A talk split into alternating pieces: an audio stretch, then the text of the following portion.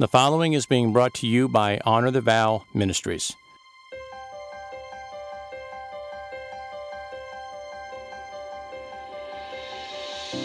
Welcome to Rapid Fire, where we strive to help your marriage not only survive, but to thrive and be passionate. To achieve that objective, we go straight to the issues. No sugarcoating, no protecting egos, just toe to toe.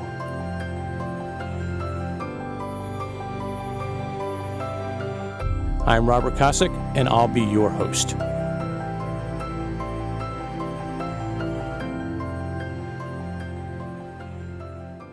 Welcome to episode 95 Holiday Woes.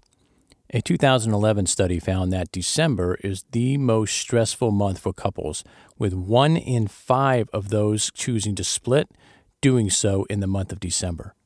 The main culprits are money worries, family and friend gatherings, and work schedules, all of which are compounded by the stress of gift buying, wrapping, and shipping deadlines. It can be enough to suck the life out of the holidays and a marriage. Stress comes from any number of sources, such as choosing the right gift for the person who always complains no matter what they get, events packed full of people, or that project that has to get done before year end. Regardless of what typically causes stress, the last thing you want to do is to jump into the next two weeks or so unprepared.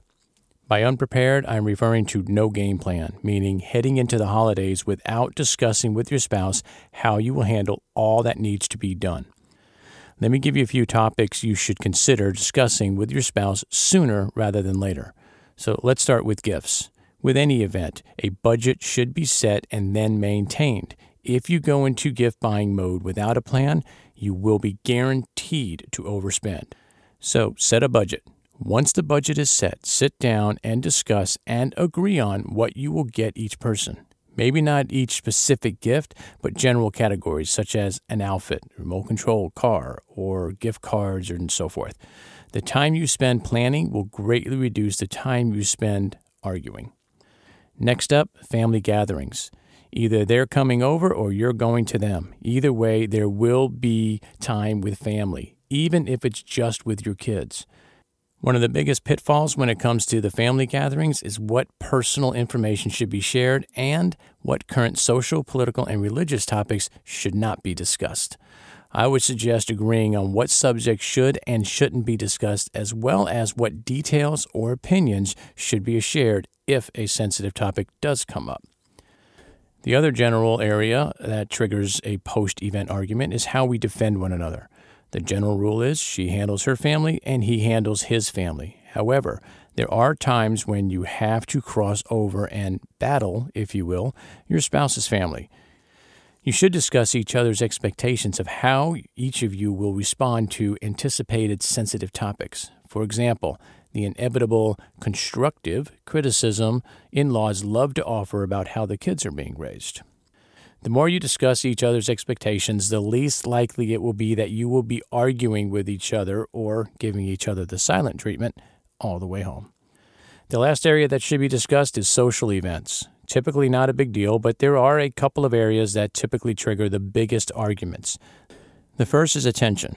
Do you stay by each other's side the whole night, or are you okay with each of you working the room apart as well? The other area is more of an isolated issue, but still a big one drinking.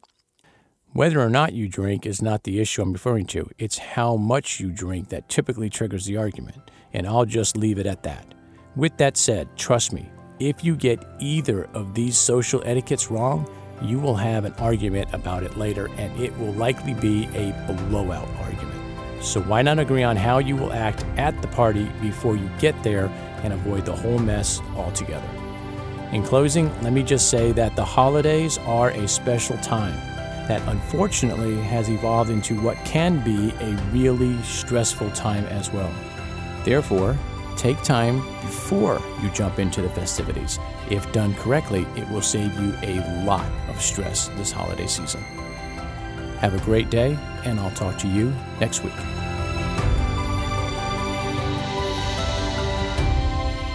Let's commit right here, right now, for now, forever to do whatever it takes for as long as it takes. Put a stake in the ground and let's do this.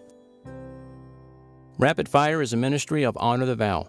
To learn more about Rapid Fire, about the ministry, books we've authored, and other resources, and also to sign up for the weekly newsletter, visit honorthevow.com.